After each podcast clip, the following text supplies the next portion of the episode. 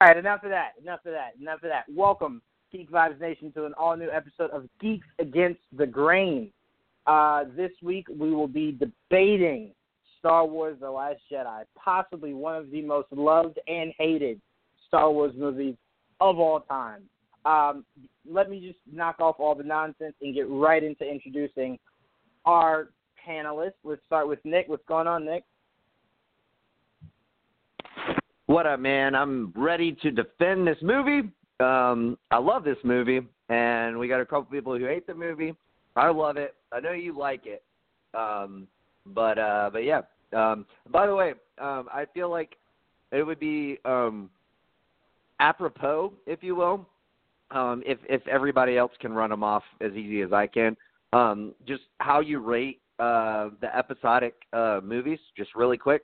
Um, so for me, it's Empire, New Hope, Last Jedi, uh, Return of the Jedi, uh, Episode one, two, and three. Uh, in that order, and I'm forgetting uh, The Force Awakens would be just before Episode one. All right, fair enough. Um, excuse me. Next, I'm going to introduce Mike. Mike, introduce yourself, and then go ahead and, and rattle off your uh, your lineup. There are two types of people in this world: those who hated the Last Jedi, and those that are filthy, filthy liars. Uh, I go Empire, Empire, A New Hope, Return of the Jedi, Rogue One, Solo, Force Awakens, Episode Three, Episode One, The Last Jedi, and then Attack of the Clones, because that movie should definitely not exist. I I want to disagree with Attack on the Attack of Clone, whatever it's called, but I can't. Um, that was bad. um, but Ryan, uh, what's what's going on, buddy? Uh, you know, make your introduction and then give us your uh your list. Damn it! You guys started confusing the hell out of me with all these lists. Oh my god, I kept trying to keep up with you. I'm like, holy shit! But anyway, yeah, screw the Last Jedi when we're Star Wars movie. But in my order, I want to do six, seven, eight. Then I'd go with um, dude. I'm doing this in like the back of my head right now. I would do Force Awakens, then Solo, not Solo, Rogue One, uh, Episode three, Episode one, Solo, The Last Jedi, and then Episode Two, Clone Wars. Because fuck that movie. At least we can agree on this. Yeah, Well, I, I, alright. th- I think Uh, we're gonna have a good uh, agreement with this list. Well, all right. Uh, that experiment worked, Nick. I think we were super clear on where everyone's staying. Um, and at least Ryan and, and Mike were very consistent. Um, but all right, let's get right into it. Uh, I'm going to start with uh, Mike. I'm going to start with you. I know you were not a fan of The Last Jedi. Um, so I want you to give me what was one of the, the biggest things that, that stood out to you that you were not a fan of uh, when it came to The Last Jedi. Just one. Oh boy. Uh, I I guess I would have to go, Just go with my start. most glaring one. start. Just my most glaring one is you. Uh, you took maybe the most popular pop culture character ever in Luke Skywalker and completely did character assassination on him. Uh, so much so that even the actor who played them uh, was pretty much doing that until Disney read the riot act, and he said, oh, "Okay, I better I better calm down with all this." And so, read that what you want, believe it or if you don't. Uh, but yeah, I think the fact that even when I showed my six-year-old child this movie, and I didn't tell him anything about it, and when it was over, he said, "I didn't like what they did with Luke." To me, that said, okay, this is a big thing, so that's what I'm rolling with. Yeah, I mean, it, it, it's a fair point, uh, Tharda, and we do know Mark Hamill has has publicly said he was not a fan of the route they chose to take for Luke, but nothing you can really do about it, man. You signed on, and you got to act out the role. So it's like uh, you might as well like retract what you said because it's it's only fueling the negativity um, that some people feel towards the movie. And if you're Disney, there's definitely no way you want that. So I would somewhat believe that Disney kind of told him like reel it in a little bit, dude. Um, but Nick, I- I'm going to go to you. Uh, your response to to Mike's uh, Mike's response about Luke Skywalker uh, and how that role turned out, and then you can kind of go into one of the biggest things that you enjoyed about the Last Jedi. Well, I mean, I'll just stick to that. I mean, like, because I actually enjoyed that, so I'll I'll just use my retort to you know roll roll with it. Um, like, here's the thing: I understand why people don't like their childhood hero um, being uh, you, you know uh, seen through that lens. Like I get it. Like he he is the end all be all of heroes and and everything else. But there's a reason why people say, "Hey, never meet your heroes." Um, it, it, there's a reason why that's a thing in real life. And the thing is with Luke Skywalker, if you really break it down, if you really look at his life story, at least from what we have seen in the films.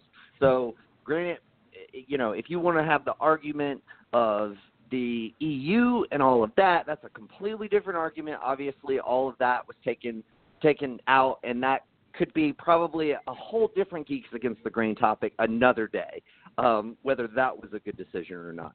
Uh, I, I'm sure. Um, it, I, I'm I'm pretty sure it probably we're, we're, we would more agree on that.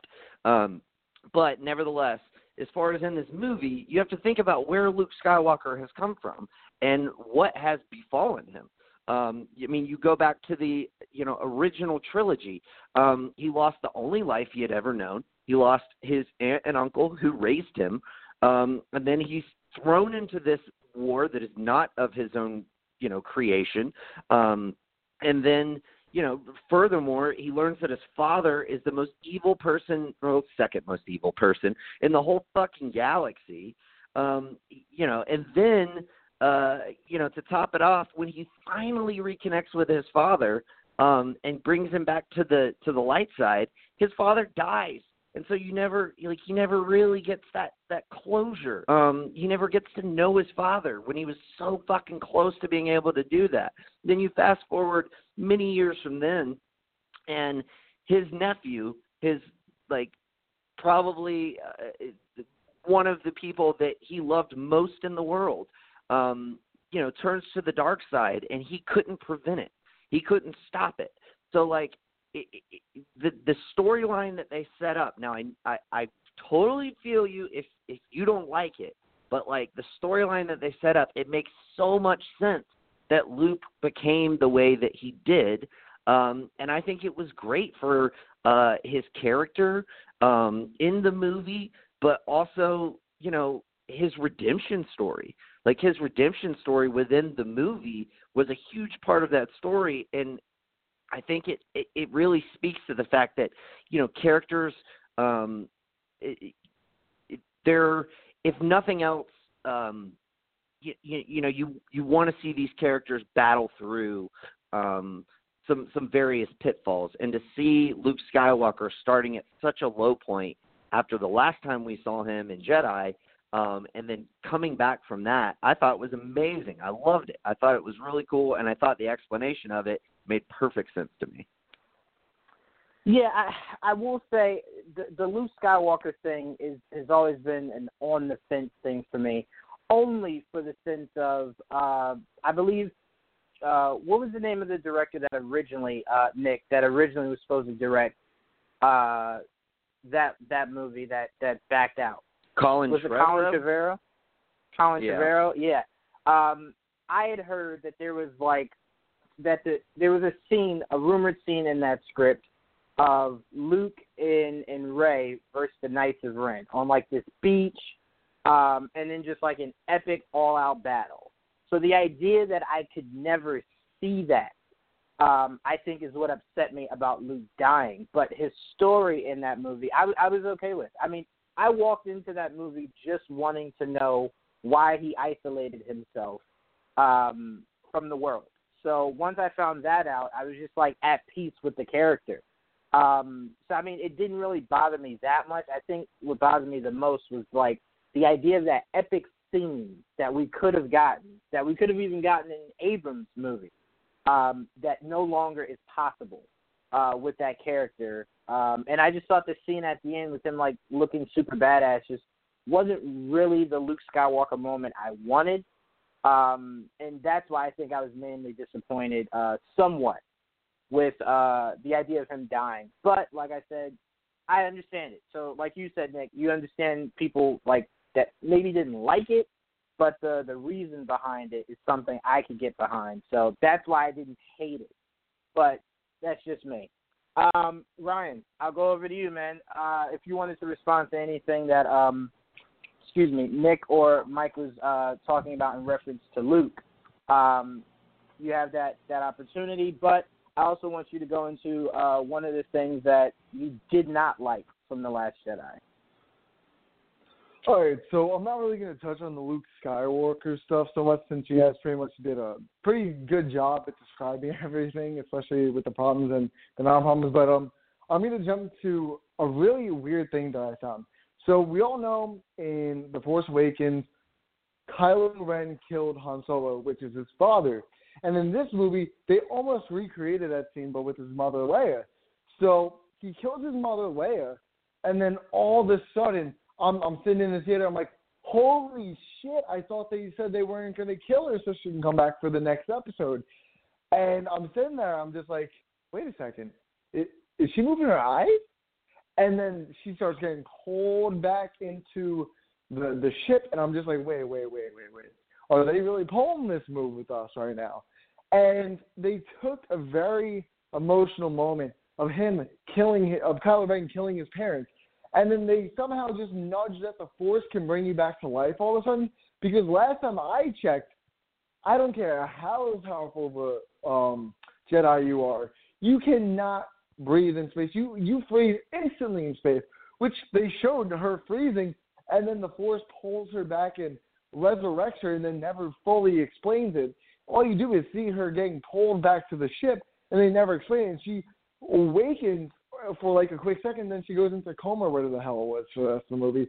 But they took these really emotional moments showing Kylo Ren actually wanting to kill his parents because he didn't love them, and then they just completely retract the second death like, oh no, it's just a joke, bro. We're we're not actually doing this because we we know we we pulled with the heartstrings in the first movie. We killed Han Solo, and we we made you think we killed Leia, but no, no, no, it was just a joke, bro. It added nothing to the story. It, the only thing it added was to give um Poe this weird like, oh my god, I feel so bad. I did this, and I really didn't like it. I didn't understand it, and I it felt so out of place for me, honestly because I still they never explain how the Force can just automatically bring you back to life now. If the Force could bring you back to life, how, why why the fuck wasn't many other Jedi doing this way before in different movies? Or it, it makes absolutely no sense. I, I just hate that fact so much.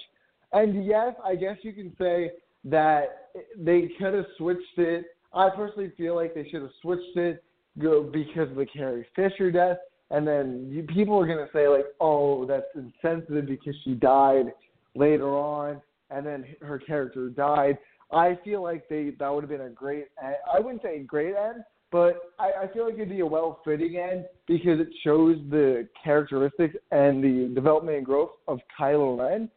And then the, they just retracted it. And it bothers me because I actually had like, oh shit, they actually killed her. I felt I felt for him because you saw the hesitation in his eyes that he didn't want to blow it up, but he still did it under the Dark Side Force or the New Republic or whatever the hell they're called in this new trilogy. And then they just completely undo it for no reason, just because they feel like he needs to be in the next movie. And I didn't appreciate it pretty much. All right, fair enough. Um, Nick, uh, before I, I go into my response, uh, I'll take it to you. Did Did you have anything you wanted to to add about Ryan's pick? Yeah, uh, a lot of things. Uh, one, Kylo didn't shoot the ship; he froze, and then the other fighter shot the ship. So, like, there's that. It's just you know, as far as like just what happened. Um, but I mean, also like, but a couple things here. One, like if if like she didn't she didn't come back to life, but even if she had, um, like we, we we have a Sith Lord in Darth Plagueis the Wise who can influence midichlorians to make life. So they have like set that up, but that's not what happened anyway. You like you can survive in the vacuum of space. Um, you won't freeze immediately. That's a myth. It, it, and and even if that wasn't the case, again, like this is a universe that has been set up that obviously does not um, adhere to the laws of physics that we know them to be. You have ships flying and shooting lasers in space with the noise being heard. Um, that doesn't happen. So, like anything in that regard, um, it, it it's to me kind of null and void. But even in this particular case, like she she like you won't immediately freeze to death. You can't breathe in space, but she was only out there for a while. So the one thing that I could give uh Ryan on this one is it was jarring. Like it looked weird. Um the way that it was shot uh was was a little weird. Um it, it, less weird the more times that I watched it. The first time I watched it I was like, "Wow, that's really weird." The whole Mary Poppins thing um that you know people started throwing out there and all that. Um but as far as like the majority of the argument um I, I don't feel like most of that holds up. Well, I, what I took from that scene to kind of be on the fence here with, with, with my response. Um, I thought it was, I thought it was Rian Johnson's way of getting that out of the way early. Um, so there was no suspense of man, is Kylo gonna gonna kill his mom in the trailer? It looked like this was the moment. Kind of just seemed like he was like, I'm gonna get this out of the way now. Um, Star Wars somewhat has done that with with a few of their movies recently. Uh, and the idea of misdirection, we've seen it done in Marvel like a billion times.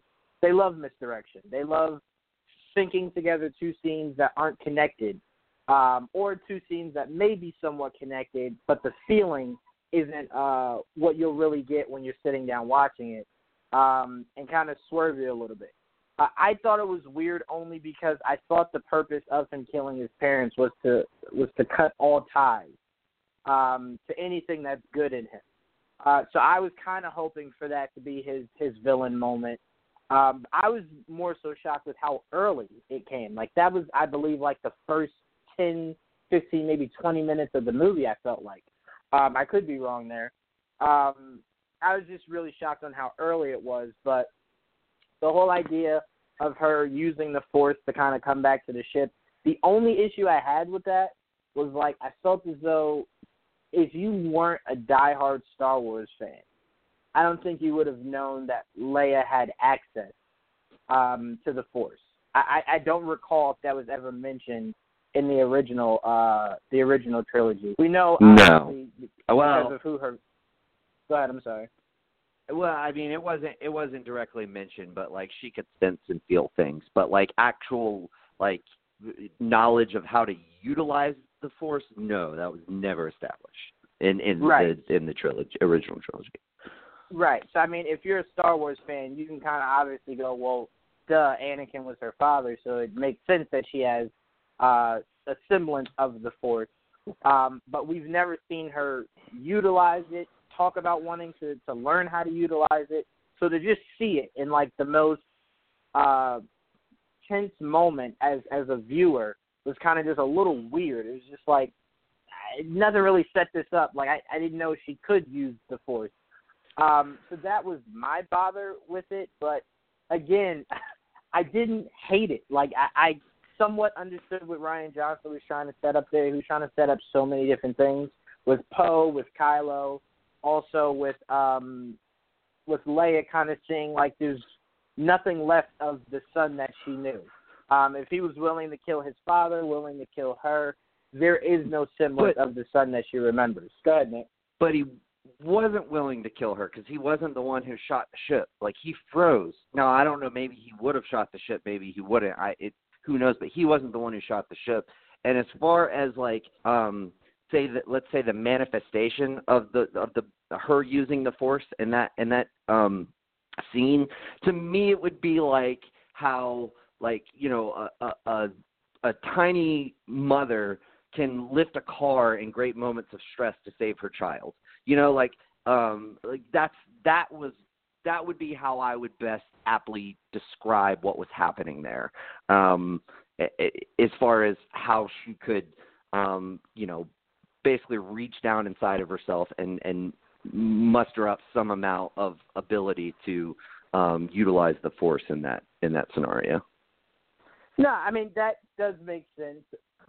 Excuse me. My biggest issue is knowing that a large part portion, sorry, a large portion of the galaxy cannot access any ability. Like even if a child was stuck under a, a starship or something, they can't just access the ability to use the force. Um, so again, I'm not thinking because again, I never read the books or anything. I've only seen the cartoons and the movies. So that's as large as my my Star Wars knowledge is. So I gotta get you a it, list I'm- of books to read, man, because there's some I'll fucking gladly good read ones. them. I'll gladly read them. Um, but my my main mindset was, as someone who isn't deep into the Star Wars mythology, I'm just like nothing ever set up her being able to do it. So me as someone on the outside looking in, I was just kind of like, all right, I guess like because Anakin was her father, so she has the ability to. I, I guess like I guess that makes sense. Um, so that was kind of where I was leaning in the idea of it. Um, but I talked so much about that conversation, uh, Ryan's pick. I didn't even make mine. Let me very quickly make mine so we can move on. Um, one of the biggest things that I enjoyed about the film, um, and this took a long time and like maybe eight conversations with Joel, um, was the using of Snoke. Um, it was after getting myself to realize Snoke, see, even though to me I always feel like Abrams did have something planned for Snoke. Um, Rian Johnson went the route of. I, I kind of feel like he did because there was so, it was so so much mystery around the character. Um, I kind of felt like he was going to shine a little bit onto what some of that mystery was. Um, we'll never know. We'll, we'll never know. We're, we're speculating here. Um, Rian Johnson just kind of made him a, a throwaway character.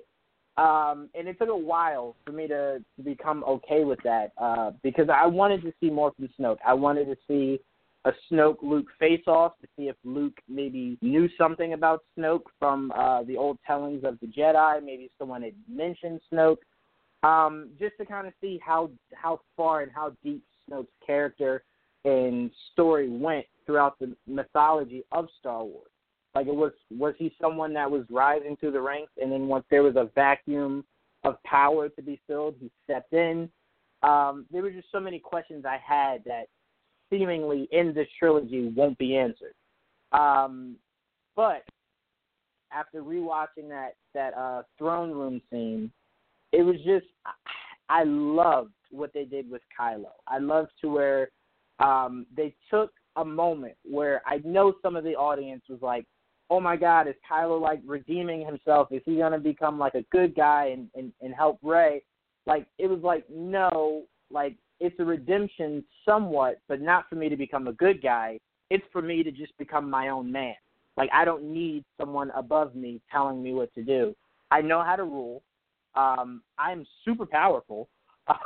like I just I, I don't need a leash on uh, to do my job, and I love how freeing that scene was for Kylo, um, and then just purely how how infatuated he had seemed with Rey, um, and how he was willing to risk everything for the idea of Rey to join him. Uh, I thought it was truly a special moment, and I thought the action in that scene was was pretty cool. A few visual effects in that scene, I was just kind of like, yeah, a little lazy with it, Ryan, but um, I, did truly enjoy that that throne room scene, uh, especially with the the storyline between Kylo and Snoke, and Kylo freeing himself from Snoke. Um, all right, um, so I'll pass it to you, uh, Mike, if you had a response to my pick. If not, you can go right into another thing that you strongly dislike of the Last Jedi.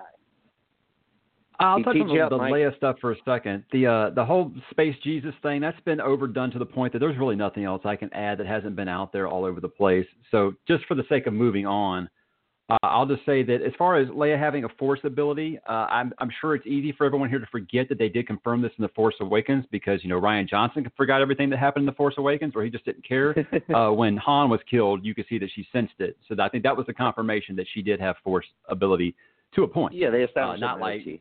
Not like super duper. You know, um, I don't want to get into really EU stuff here um, because Jawan needs to read those books, and I'm not going to spoil anything for him.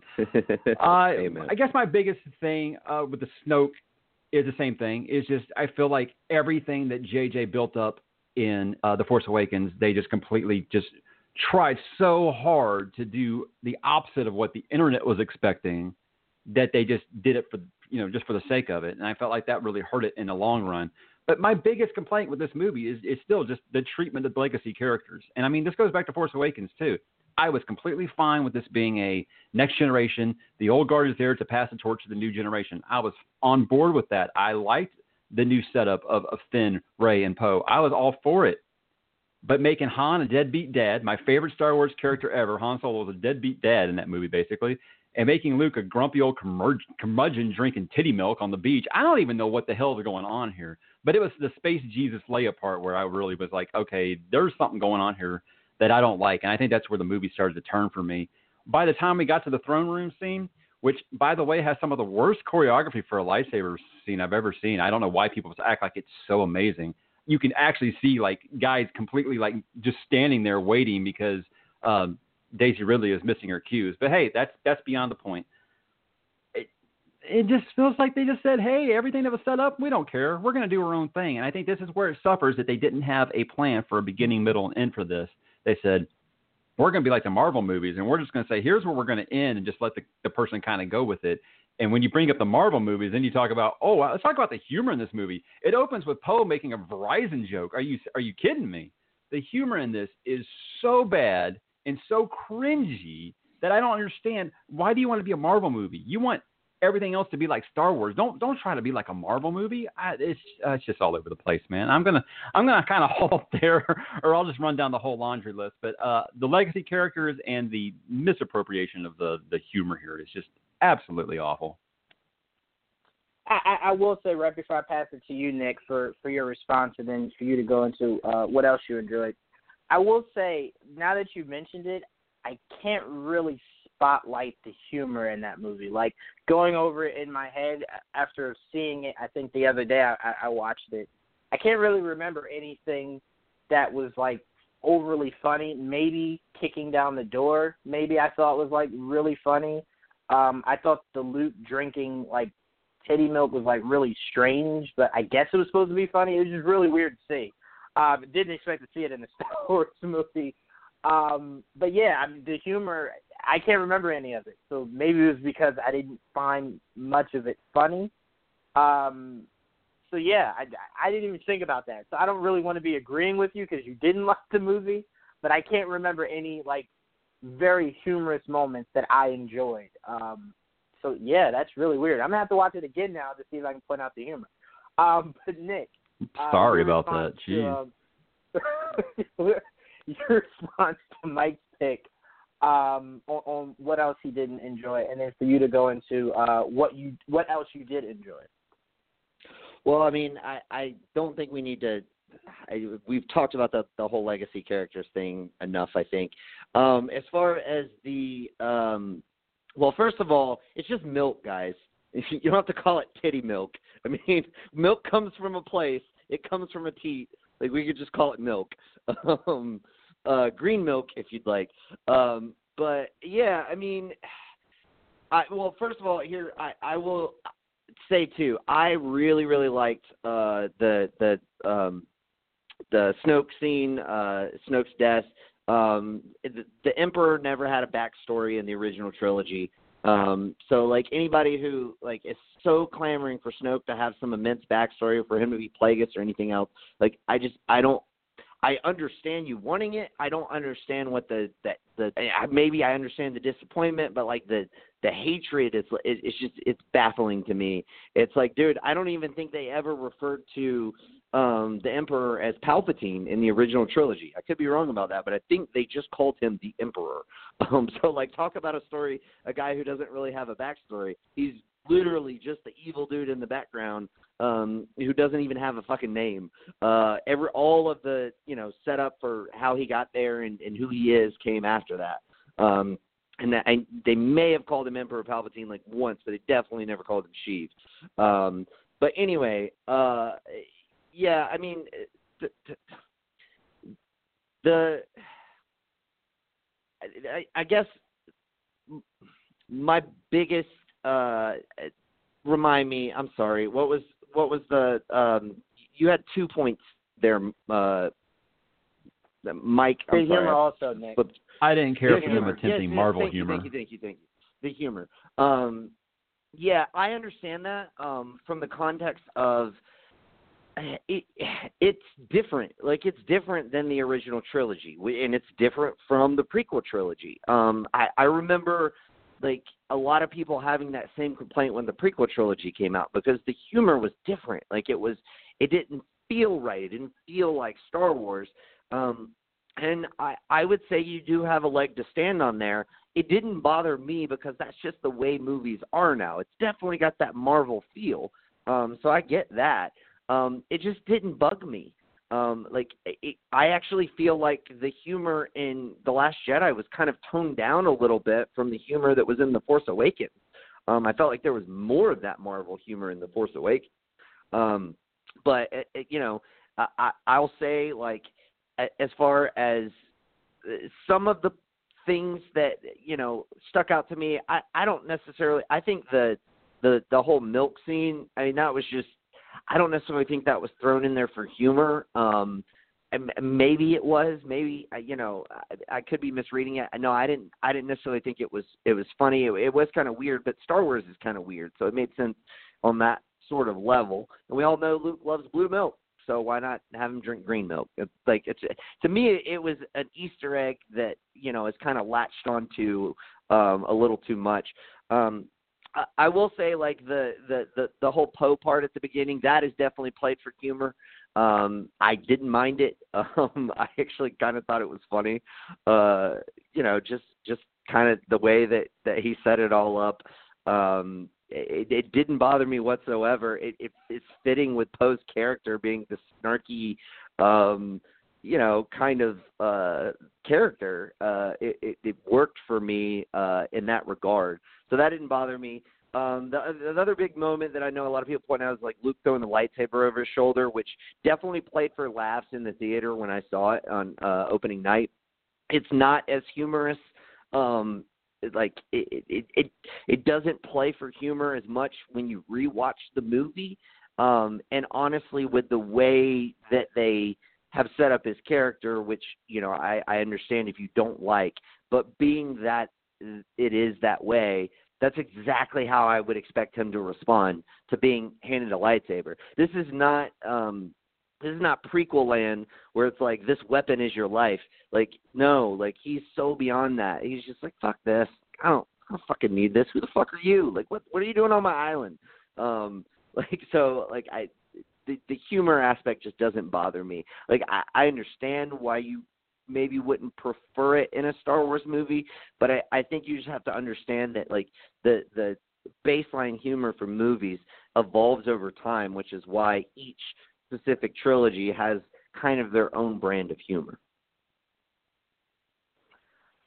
yeah, no, I mean, I, I I completely see where you're coming from. The the humor, like I said, didn't necessarily bother me. I just couldn't like when Mike brought it up. I thought to myself like, did I did I find anything really humorous in this movie? And I couldn't remember any. Um, so it wasn't a, a point of it. It bothered me because it really did. It was so like, you know, not important. I didn't even remember. I couldn't even remember some of the the, the humorous scenes. I will say. Well, the, there's not the a lot of it. There isn't. There isn't. Like there's way more of it in the Force Awakens.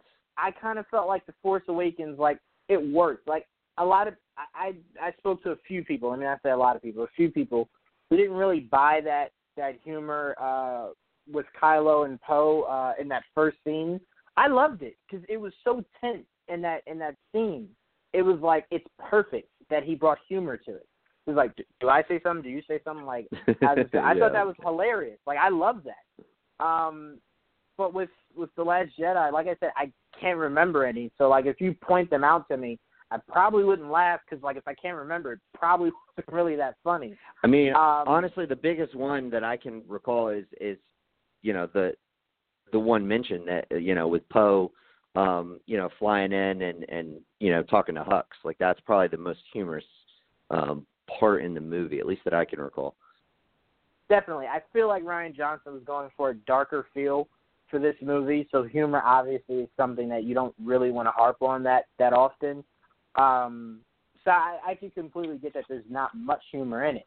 Um, but the scenes that were supposed to be humorous, um, I'm saying I couldn't really remember. Um, but Nick, did you have anything else you wanted to add before I uh, move on to Ryan? Nah, let's move this thing along. All right, man. All right, Ryan. Um, give us another one of your dislikes from Star Wars: The Last Jedi.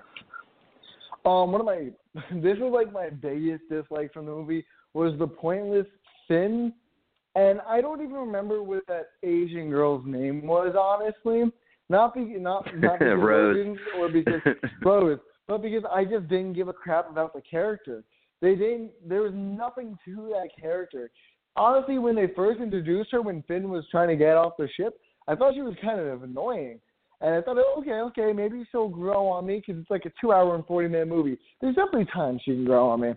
And I saw where they were going, and I'm just like, okay, I'm digging this Las Vegas aspect. I get why they're going, and then it just comes all crashing down towards the the third part because I don't know if you guys remember this, but after the Force Awakens, they promised that Captain Phasma would be in the Last Jedi so much more than she was in the Force Awakens. And she was in The Last Jedi as much as she was in The Force Awakens. The choreography in the fight wasn't that great. Um, it looks beautiful. Don't get me wrong. Like visually, the movie is beautiful. The fights are beautiful, but the choreography was shit. The whole Benicio del Toro plot line, where him screwing them over, I saw that coming from a mile away. Now that might be because it's Benicio del Toro, and we all know like the type of guy he plays. He always plays like this conniving type of guy. That might be a reason, but they invested so much of the movie too into this plot line that I didn't buy it. And when they finally got to the end, they didn't they didn't succeed in anything. They just got captured and then they just got saved by the bell pretty much at the end. And their their relationship between Rose and Finn, it just wasn't working with me. They were trying to get like you guys were saying with comedy, they were trying to feed off comedy because she was quite annoying and he found her quite annoying too. And they tried to use that for comedy, but I, it was not funny. It, it was kind of awkward to me.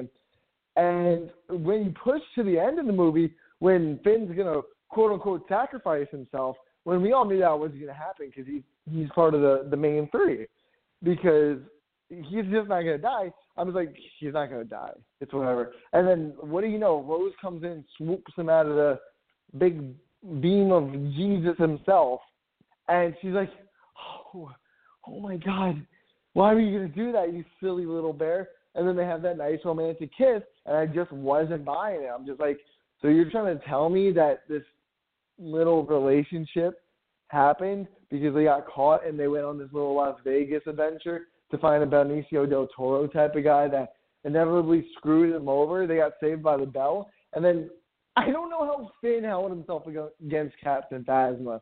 I really don't. It makes honest to God no sense. It is, she's a lieutenant. She is trained, and Finn is a regular boom, boom, boom, regular. Um, I can't stormtrooper. He he. I, I I don't get it. It makes absolutely no sense.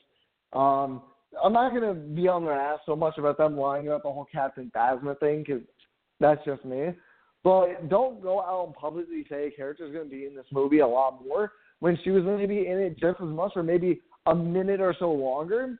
And if I remember correctly, someone correct me if I'm wrong, but it seemed like they killed her, but she fell into a big fiery pit if I remember. I've only seen the movie twice, and I stay away from it, but I, I feel like that's how the fight ended, if I remember correctly, that he pushed her into a pit of fire or something.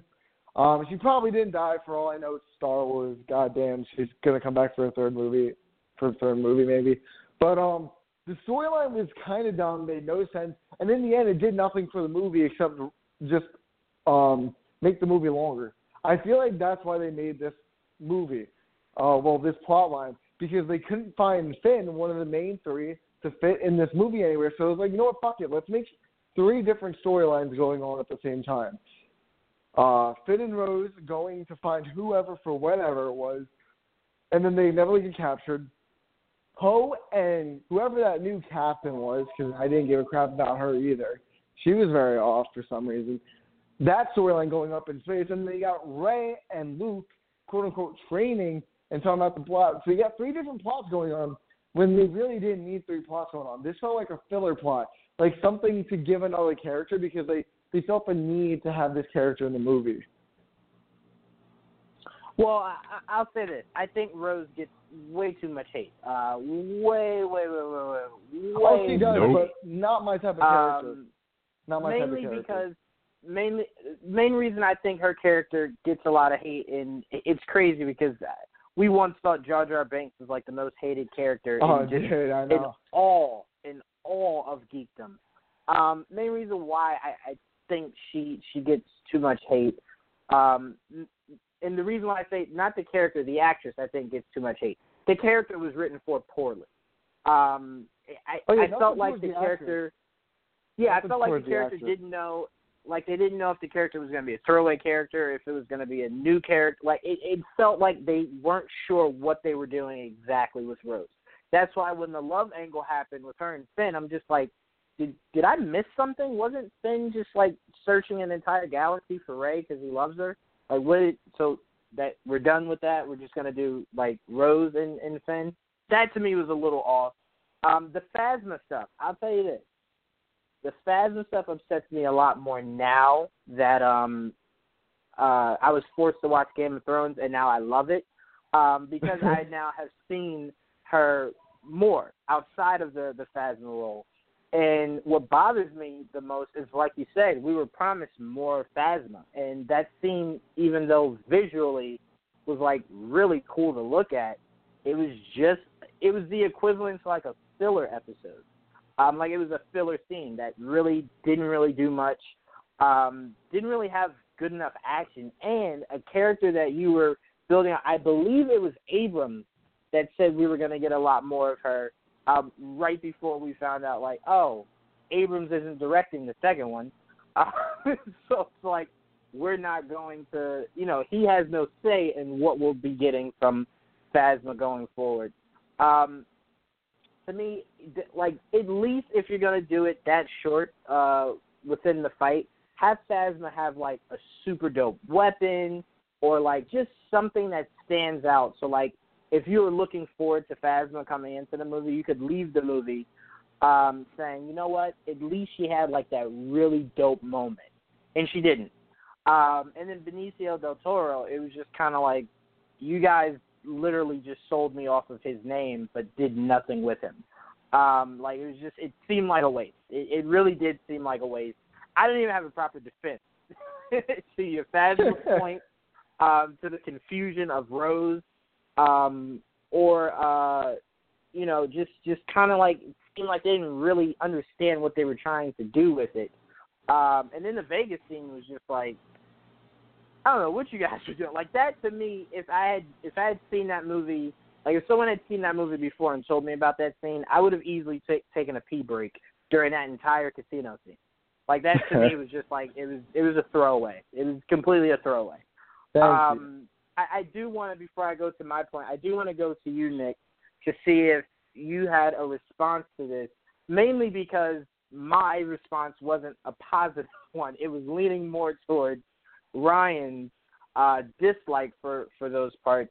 Did any of that like bother you, or or do you have like a defense for Phasma, um, the love relationship between Rose and Finn, and uh, uh, Benicio del Toro's character?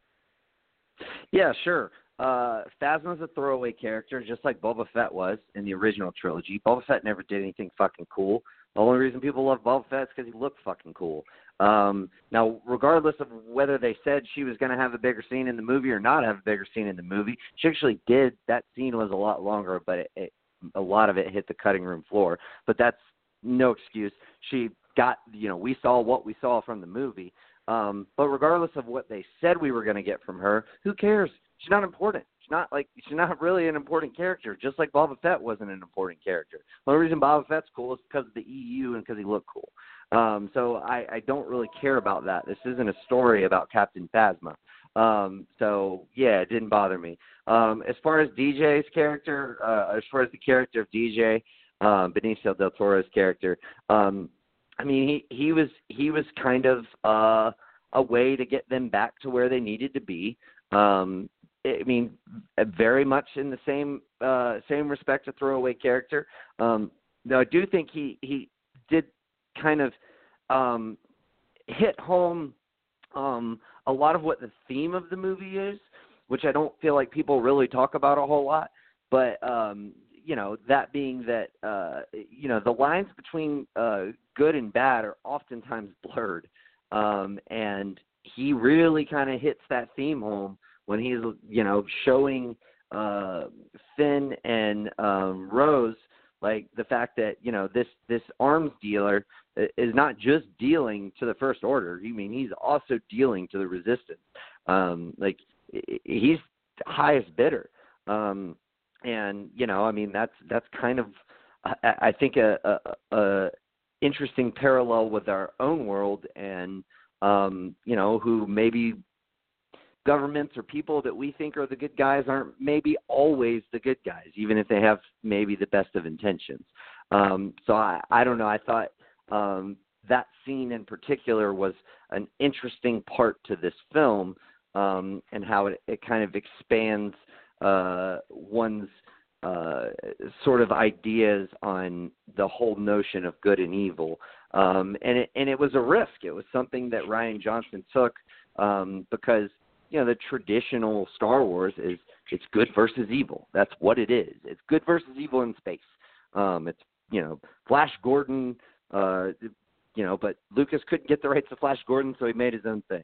Um, and you know, so this is this is certainly different. It's it's expanding upon that in a um, in a way we haven't seen in the movies, and so that's that's a risk. But I think it was a worthwhile one to take. Um, as far as you know, uh, Rose, I don't. I ultimately don't have a whole lot of problems with Rose. I think the scene at the end is pretty. Uh, you know, I I don't think you really can defend it. Um, I think I don't think what they were trying to do was bad. I I just think the execution of it all was bad. Um, because you can tear that apart in so many different ways. Like, I, like if you if you're going to crash into Finn's ship to save him. What happens if you just you both die in the crash?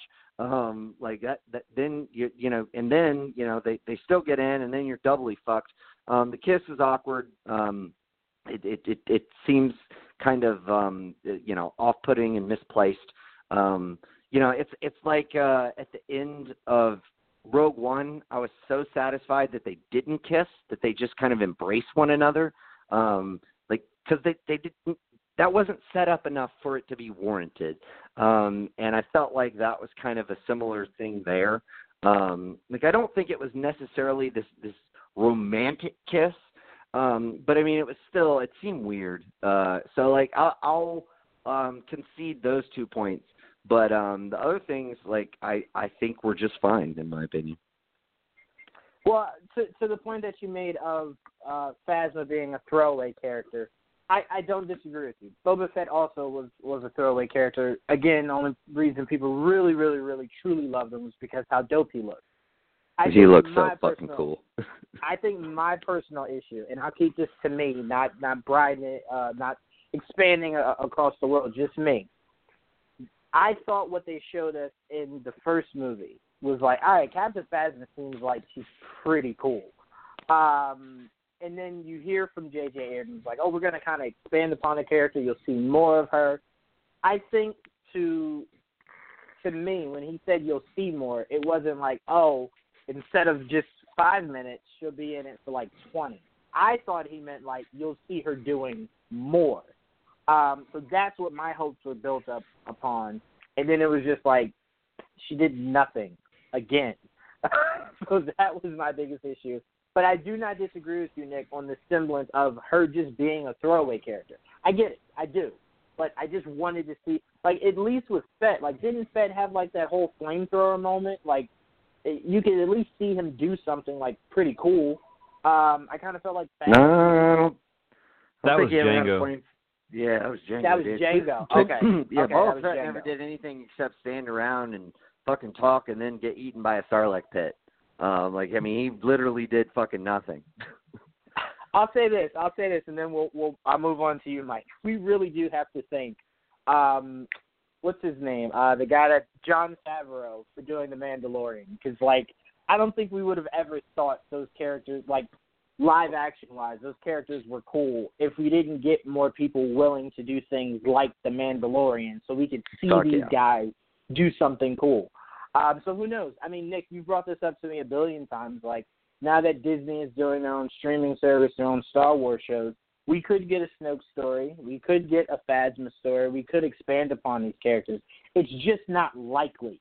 And I think that's what drives most people crazy, Nick, is that like again, this Yeah, is but- hindsight, but you've seen so much of of um of Palpatine, whether it's cartoons or live Right. action. So we're good on that. But the idea Yeah, of, we- of maybe never revisiting Snoke because his story really truly didn't mean anything is where I think a lot of people felt let down. Yeah, and I get it. I mean, I I feel like uh, again they will explore it uh, probably in novelization form.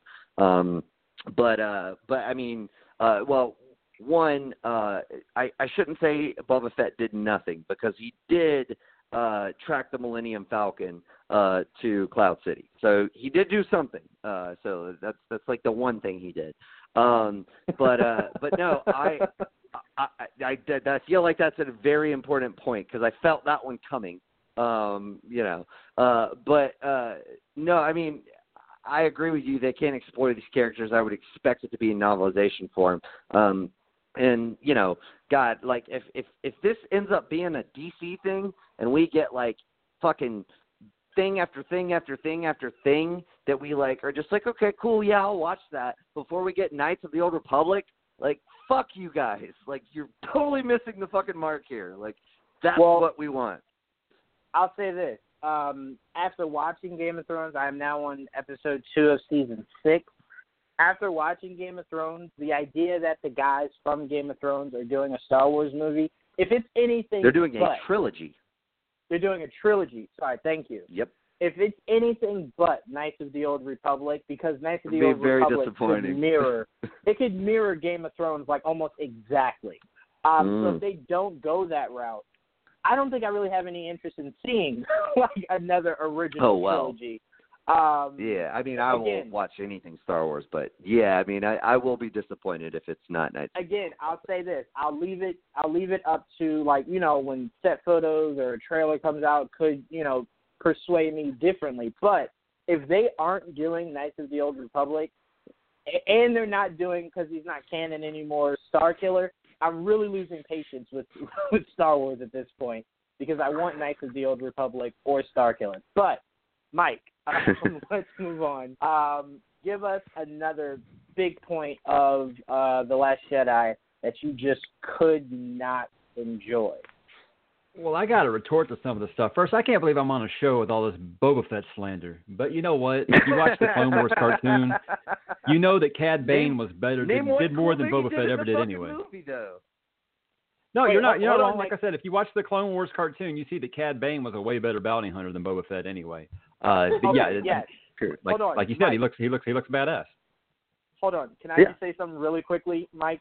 I don't think Cad Sure. Bane gets enough credit for how badass he was. I Dude, he was awesome for love Cad Bane. Give me a Uh, Cad wanted Bane original that. series. Go I'll ahead. watch that shit. Ooh, Uh, when you're talking Amen. about this, uh, this is. Dan and Dave making a Star Wars series or a Star Wars, you want to see like a Star Wars show that's kind of like a Game of Thrones, whatever. Um, I'm a big Lord of the Rings fan. I don't know if you saw that Amazon announced that their series is doing what I've been begging for them to do with Star Wars ever since it came back is step out of this comfort zone of the original trilogy. Go back a few millennia, go across the universe and check out something else that's going on in time. We don't have to stick around the same 30 year period with people that are somehow related to the Skywalker family. Okay. That's it for that. For everything we've talked about here, uh, J.J. Abrams kind of is now known for riding the ship for franchises that have gone astray. Mission Impossible was nowhere near the powerhouse it is now before he did part three. Star Trek was basically extinct before he brought it back. And with The Force Awakens, yes, it was a safe movie. I understand the criticisms of it, but it was all about getting away from the prequel era. So when this movie erased all of what he did was when Finn and Rose went to well, she went they went to the prequels. That's what they did. They went to the prequels. That whole Canto Bight scene had was a prequel aesthetic. You remove that entire movie, it going back to the Clone Wars, it kind of felt like a forgettable episode of that. And it it felt like they had nothing for these characters to do. And if that is true, they had nothing for Finn to do in this movie, then why introduce new characters? Why do we need Rose? Why do we need Admiral Holdo, who is one of the most pointless characters I, that makes probably one of the worst leaders, I guess I would say I have ever seen, who basically causes a mutiny because she just won't talk to her commanders or her, her lieutenants. It makes no sense to me. And if I'm hmm. going back to Holdo here for a second, why am I supposed to care about this character? You're going to kill Admiral Ackbar like it's no big deal. No big deal. You don't even like give it a mention. But I'm supposed to feel something for this character that I don't give a shit about because she flies a ship through another ship and it looks really cool, just you know, completely like damning a whole ton of continuity with this series. It makes no sense. As far as Phasma, she was there. She, why didn't they just fly a light speed a ship through the Death Star? Because the Death Star's fucking huge, dude. It's way bigger than that fucking ship. You could you'd have to light speed fucking millions of fleets of ships through the Death Star and still probably wouldn't do anything. The size of a small moon. okay, I agree disagree. Uh, the the Porgs and Phasma are there to sell toys. That's the only reason they're there. Uh, the Porgs. You want to go back to the prequels again? Here we go. The Porgs are terrible. Phasma's there to sell toys. She had no point in this movie. All these new characters had no point in this movie at all, and we're told to care about them when you got Rose delivering one of the worst lines in Star Wars history, sorry, I don't think there's any coming back from that one. So she's into Finn, Finn's into Rey, Poe's probably into everybody. I don't really know what's going on with this. It's it's it's all over the place. So if JJ is has to come in to try to fix this again, okay, uh, I'll give him the benefit of the doubt because like he's done it three times with three different franchises I didn't think it was possible with. So I know that you know you people who who like this movie are going to say it doesn't need to be fixed, but you know, people that are on my side of the fence, uh, this feels kind of like a last chance for Disney Star Wars with with people like me who are like, I don't care to see any more of this if this is really the direction that you're taking it in, and that's fine. If it wants to be for a younger generation, I can accept that. I'm 40 years old. I'm going to be labeled one of those old guard people who think that everything that is in the original trilogy sucks, which is ludicrous because I think that uh, Rogue One is one of the best Star Wars movies ever. Uh, I'm just going to treat this universe, like I said on the Geek Vibes Live, I'm going to treat this universe like an Earth 2, and the extended universe is going to be my uh, Earth Prime as it is. And I guess that's it for now. Yeah, I mean, uh, a lot to pick from from there. um, yeah, a lot to unpack there.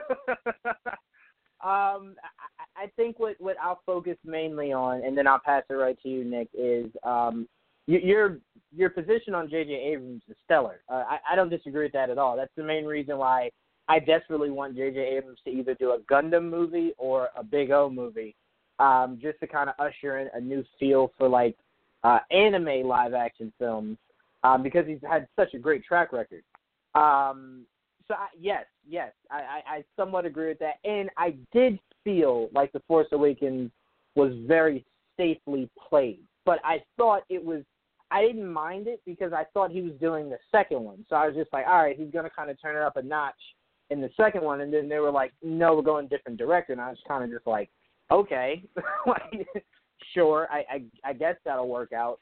Um, the, it, it's just crazy because I kind of felt like, and again, we'll never know. I felt like everything he was trying to set up, Rian just was kind of like, I want to do my own thing and the only way to do my own thing is to completely do my own thing.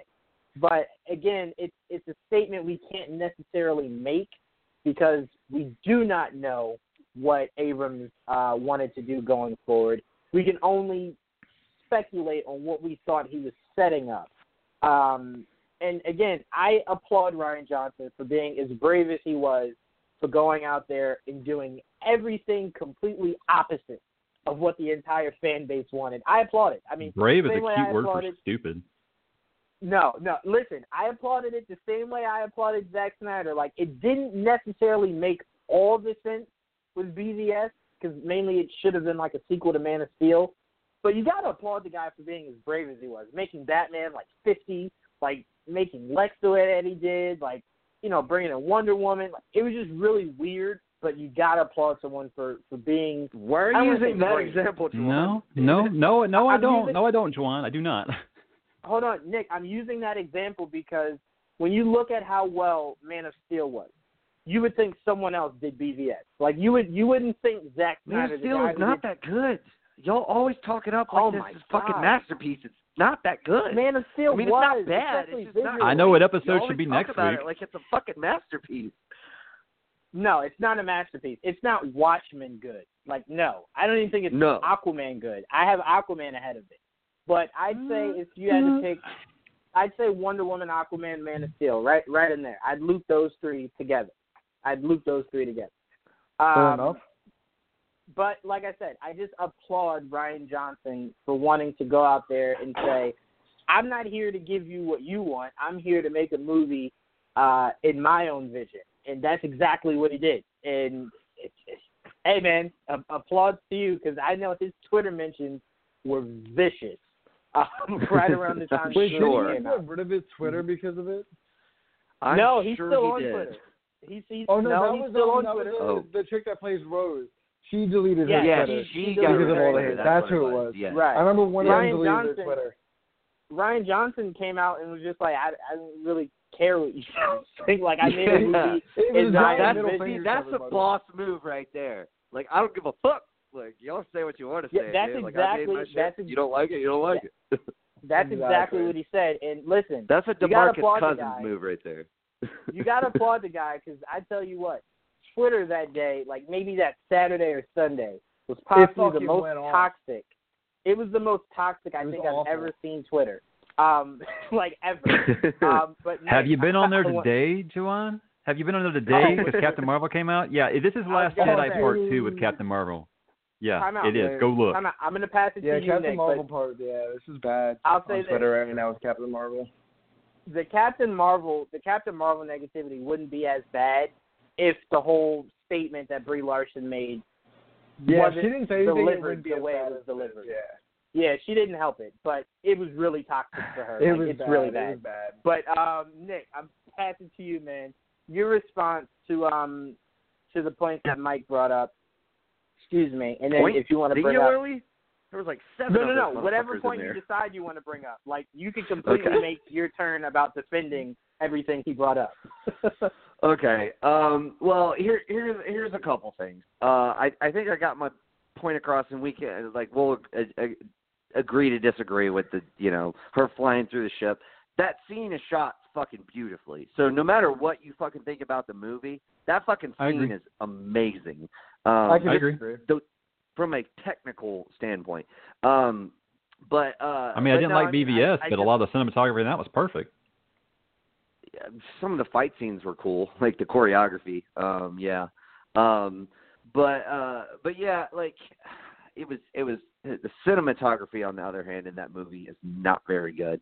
Um, everything's fucking dark. It's, but that that's a whole nother fucking story. Um, but uh, but no. Uh, as far as um, I, I wanted to mention this because uh, you you you kind of touched on this, Jawan. Um, I do think I really, really, really like the aspect of um, essentially both Disney and Rian Johnson, um, like making a film that they wanted to make. Like we always talk about studio control and like how studios like affect movies too much and you know how oh well you know they just let you know so and so release you know his version of the movie maybe fantastic four would have been better or maybe batman versus superman would have been better better or we you know release the snyder cut for um justice league. And then they like disney is actually like all right rian here make make the movie. He writes the script and they're like fuck dude yeah this is pretty fucking good. All right go ahead like make your movie. Um so like props to like that aspect of it. Whether you like the movie or not they let a filmmaker, a guy who's made plenty of good movies, the guy made Brick, the guy made Looper, like good track record. Um, they let a guy make a fucking movie, and like, so I can understand if you don't like the movie, but like, at the very least, they let the man make a movie and did not interfere and meddle the whole fucking time for you know to say, oh no no we can't do that, we can't do this, we can't do that, we got to take this out. Like I like that. I like getting to how often you get to go to a theater and sit down and watch a movie and know that it's you're like getting what the filmmaker wanted you to get? How often does that happen? Like Christopher Nolan has that luxury. Um, like guys like Stanley Kubrick and Martin had Martin Scorsese has that luxury. Not a lot of filmmakers do, especially not in the realm of sci-fi, science fantasy, comic book movies. Do you think any of these Marvel movies have that luxury? Uh, MCU movies? Fuck no. They've got Kevin Feige like overseeing and like and not and that is not a shot on Kevin Feige. It's just they have to fit a formula. If they don't, then just like a fucking terrific fucking director, um uh, fuck what's his name? He did Shaun of the Dead and Hot Fuzz and all that. Um he was going to do um uh Ant Man, and it was like, no, dude, like you you you're, Oh, you're Edgar Wright. not getting it. Yes, thank you, Edgar Wright. You're not getting it. Like we, you know, we, we're gonna have to go in a different direction. So they brought in Peyton Reed, and I have no no qualms. I fucking love Ant Man. I think it's a highly underrated MCU film. Thank um, you. But uh, you're welcome. Um, but now Ant Man and the Wasp, on the other hand, no, never mind. Um, but uh, Thank But you. no, like.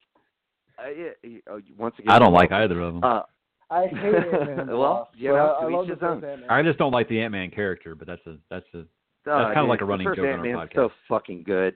But anyway, we're, we're not talking about that. But like again, they allowed him to make a movie, and you don't get that fucking experience very often anymore. And I love that about this movie. I really do. And I I get it that it helps that I like the fucking movie. Um, but that's like to me still like that's it's so rare in this day and age. And like that's a big difference between Disney uh, in how they approach the MCU movies versus how they approach the Star Wars movies. Um, because they just let J.J. Abrams make the movie he wanted to make. They let Rian Johnson make the movie he wanted to make. They're going to let J.J. Abrams make the movie he wants to make again. We don't get that very fucking often. And it's kind of refreshing that we do get that uh, in, in a property as big as Star Wars. Are we sure that that's true though? I mean, Kathleen Kennedy's fired more people than uh, anyone else I know. I mean, are we sure that Well- she's just letting them make the movie that they want because she's fired like four well, directors now? She, well, she let them. She let those two people make the movie they wanted to make. Um, obviously, with the with the the side movies, you have an argument there, um, because obviously they fired Lord and Miller and and and brought in um, Ron Howard, um, and then they had to do the extensive reshoots uh, for Rogue One, um, which you know, I honestly I I kind of um, would like to see what Rogue One was originally because. Uh, you know that Darth really Vader part fucking everybody like it. That was a reshoot. So I, I don't really like it. I mean, I I Well- don't dislike it. I just don't think it's. I I think it's weird that like because I I think Mark, you said you do really like that movie, um, and Ryan, I think you had it pretty high on your list. Um, I I don't think it's that good. I think it's all nostalgia. Like that's it. It's like fucking nostalgia central. No, the movie's Well, okay at best.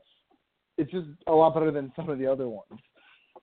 I'll say this Compared to to your Last point, Jedi, Mike, it's Empire Mike. Strikes Back though. I'll say this Ah, to your point, I Mike. so disagree.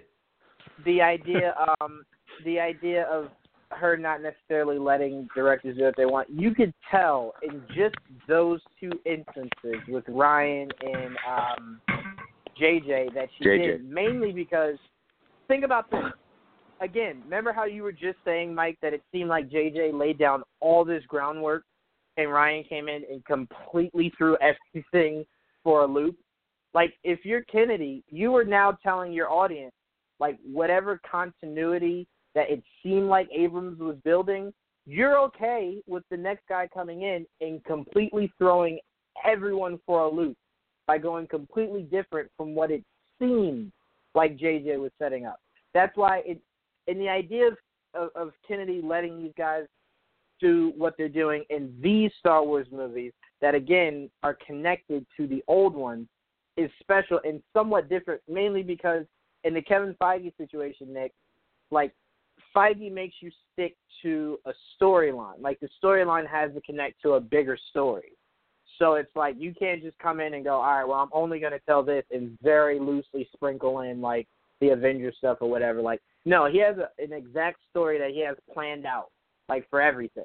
So I could understand why he steers you in a certain direction. But with Yeah. with um with Star Wars, you can from one movie to another tell a completely new story. So it's like you have that somewhat freedom. But the idea of it is it's so connected. So the idea that she let him, like it feels like a different movie from Force Awakens. So the idea that she let him make his complete, like his completely own story for it, tells you that she gave him that freedom to do so because she very easily could have told him, "You got to stick to everything Abrams just built in Force Awakens," and we could have been looking at a different movie. I, you guys probably would have preferred that, but uh, to us who enjoyed it, we were fine with him taking a left turn instead of the right turn that everyone wanted him to make. So she does. Again, if you're trying to to make the point of she doesn't give everyone the freedom, sure, sure, but she did give Abrams freedom, and she did give um, uh, Rian Johnson freedom because I can almost guarantee you that Han Solo kill was something that had to be sold. Uh, well, mainly because Han didn't. I mean, not Han. Harrison Ford didn't really want to Harrison Ford didn't keep want doing to the come character. back. It had to be sold. Right. Like Harrison Right. Ford sold that shit when he signed the contract. right, right.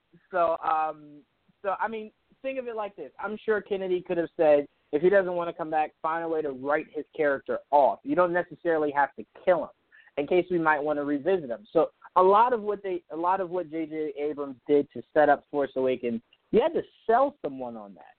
So, I mean, the idea that they didn't have to redo anything, rewrite anything, that kind of lets you know that she gave them the freedom to make the movie that he wanted. Um, but like I said, if your point is she doesn't allow everyone to do it, sure, I, I don't disagree. but those two instances, she a hundred percent did let those two guys do whatever they wanted, um, in the sense of creating their own story. So that that's my two cents on that. But um, let's let's move on. Did you have anything else to add, Nick, before we move on to, to Ryan? No, it's all good. I mean, I think I, I I think we're good. Got everything? All right. Um, all right, Ryan. Uh, would you rather address everything that was said, or would you like to bring in a new point um, of what you did not like from The Last Jedi? I would like to bring in another new point. Sorry, but it's actually it's not that big of a deal, but I think it's a big deal at the same time. So if anyone remembers at the end of the Force Awakens, I hate I hate to keep going back to this movie, but it helps me so much. But if you guys remember at the end of the Force Awakens, it was Finn and Rey versus uh, Kylo Ren. They were fighting on Yeah. the planet in the snow, and Finn was using the blue lightsaber, while Kylo was using the red. Yada yada. They were fighting, but Kylo slit Finn's fucking back with a lightsaber. Like he put a nice big mark through his spine, right? And it was so bad that he was in a coma through through the end of the movie into the second movie, the Last Jedi. And th- this is like a huge thing I don't understand. This they they could have used to keep Finn out of the second movie if they didn't feel like there was a good enough plot instead of doing that um complete side thing with Rose. This could have been the perfect way to just sidelight him for the second movie because I get it's not actually real life, yada yada yada. But if you slit a back, a spinal cord, if you split your spinal cord with anything, you are more li- most likely going to be paralyzed, and you're going to be in a serious condition for a good few months, even years at this point. But no, right as the Last Jedi starts, he's in some containment suit and walks out of it like he he's a new person. And this movie takes place literally right after the first movie. Not too much time has passed, if I remember correctly. That the second movie starts right after the first one, not too much time. Um, Right. And I'm just sitting there, I'm like, okay, I I don't know why they did this, and I I wish they kind of just explained what happened because it no one should be walking and running around and going on an adventure after they got their spine slit by a fucking beam, a laser, a, a beam of heat, whatever the hell a lightsaber is, a beam of heat. No one should be walking and running around. And I thought, like I said, I thought this was a missed opportunity for them sidelining the character instead of like completely crushing how much I enjoyed him from the first one and this one because of this stupid side plot with the Rose love story when he really should have been with um Rey, yada yada yada. and it makes honest to God no sense. And th- this movie is the best example of what it means to just throw a character into the movie just because he's a big name from the last movie and part of the the triple the the three main people in the fucking Star Wars universe. You got Poe, Rey, and Finn as the main three. He's one of the main three, and the, the, that's what really they felt like they had to add him in somehow after completely sidelining him at the end of the first one. And at the end of the first one, I was like, holy shit, they did not just do that. I thought he was going to be more of like an Oracle type of character. He was going to stay on the ships and be more of a comms type of person, yada yada yada, just for a better example.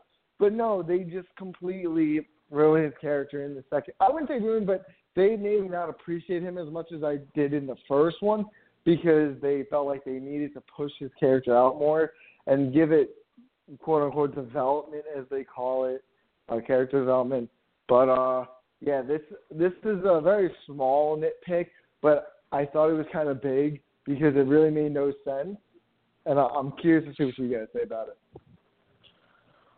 Well, I, I I'll start before passing it to uh to you, Nick, uh, and, and you, Mike. I, I kind of don't disagree with you. I kind of feel like they weren't sure what they wanted to do with Finn. Um, and again, John Boyega was becoming a, a household name from uh, The Force Awakens and then his work after that. I kind of think kind of like it seemed like you were alluding to, if you didn't really have that much to do with the character, you could have just like kept him in the coma. I mean, like, and then just say exactly. like, exactly, we don't really talk about him because like he's in the coma. Um, and again, like a, a lightsaber strike, it it would make sense that he's out of action for a while. Um, now, if you're telling me a year passed and then it's like, oh, he's waking up now. Okay, yeah, sure it still doesn't really excuse you not using him properly, but it would make more sense. Um, I mean, I, I will say what some might say to defend it, uh, Ryan, is that the, the wound wasn't as deep uh, as it yeah, seemed like it was. People can say that all they want. They can, they can't prove it. Neither can I at the same. Uh, true. Very same true. Location. I was just about but to say that. Like, very true. But it's just like I mean, it's a giant like beam of heat. What do you want me to say? That it was like a a skin scrape or something? Because well, I I, I'll pass this. I'll pass this to to you, Nick. Um, I'll, I'll phrase it better. What were your thoughts on Finn's character arc in the Last Jedi? And do you agree with Ryan that that lightsaber strike strike should have kept him out a lot longer than it did? Um, well, two things. Yeah, I, as far as the, the the lightsaber strike, keeping him out of commission. Like uh, again, fictional universe. They they have mechanical hands, mechanical limbs. They can infuse. Uh, it, it, if it's if it actually hit his spine, they could fuse his spine. They can do that. That's fine. They, they would have it. the technology. But do you really need that explanation? Like if they had, it, I, if I they do. had taken two I minutes, do need that if they had taken two minutes to explain it, then like and and added two more minutes to this movie, like then you they would have been like, okay. plot line, so two minutes wouldn't have done much. I'm pretty sure. well, you know that's that's your opinion. That's fine. Um, I I feel like it, it to me again. It, it it's like when people talk about like, uh, and I I always go back to this when it comes to you know plot holes. Um, you know when people were shitting on Civil War, they're like, well, why wasn't Vision there in in in the you know uh the first scene of the movie? Like that that you know that's a plot hole, and it's like they never explain why he wasn't there, but it doesn't matter. He wasn't there. Like it's, it's the same thing with this. It doesn't matter. Like they they healed him. Like it it, it it's not breaking any sort of code um that that I have seen. Um and even if you want to, you know, um cite like Luke and the bacta tank and Empire, um this is 30 years later. Like advancements in medical technology and everything else like it, it, there's been plenty of ways that it can be explained. So that no, You stole my I retort. I, I, I you- this is well, thank you. Um, but uh, but yeah, like if you, it, it, it, I will give you this though. Uh, aside from all of that, it was the perfect opportunity to sit him out. Um, and they could have made this movie without his storyline. Um, the biggest plot point that you would have to retcon in that case is essentially how do does the First Order um, essentially figure out that you know they're they're um, you know ejecting the pods down to the planet because that whole plot line led to them finding that out, um, which you could do. Like there's plenty of uh, plenty of ways that you could write uh, in how they figure that out, and you could have completely sidelined Finn the whole time. Like that is the one big plot point for the overarching chase scene story. Um, that like you you there could be plenty of ways to retcon that. Um, so yeah, I mean I, I I'll agree with you there. Um, they certainly could have could have done that.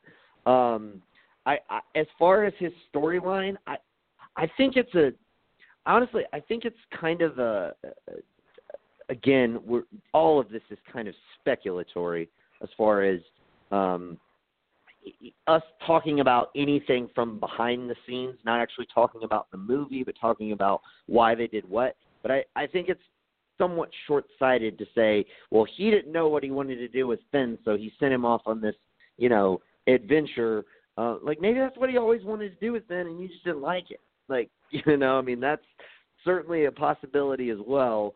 Um, and you know, in that regard, you know, I, I will agree that Finn's plot line is the weakest of the three characters within the film. Um, but like not every movie's going to be Empire and you know there there's just sometimes a, a, a particular you know character storyline isn't as good as the other stories. I don't think it's terrible. I don't think it's great. It's definitely the weakest part of the movie, um, but it, it, I don't know, especially with re-watches, it doesn't really bother me. It just doesn't. I think um, as far as you know, their mission is clear. His motives are clear. Um, trying to do this to you know essentially not only save the ship, but more importantly save Rey. Um, and so like all of this, like all of the motivation is there for them to go do what they do. Um, and like what ends up happening happens and sure, you can you can sit here and say, well, we just wasted all of this time and you know nothing came from it. Dude, my favorite movie in the world is The Big Lebowski. That whole movie is a fucking two hours of wasted time and nothing comes from it. It's fucking brilliant nonetheless. Um, like I, it, Memento is a huge fucking waste of time and nothing comes from it, but it's a fucking amazing movie. So like for for someone to argue that the plot that particular plot line is a waste of time so nothing comes from it.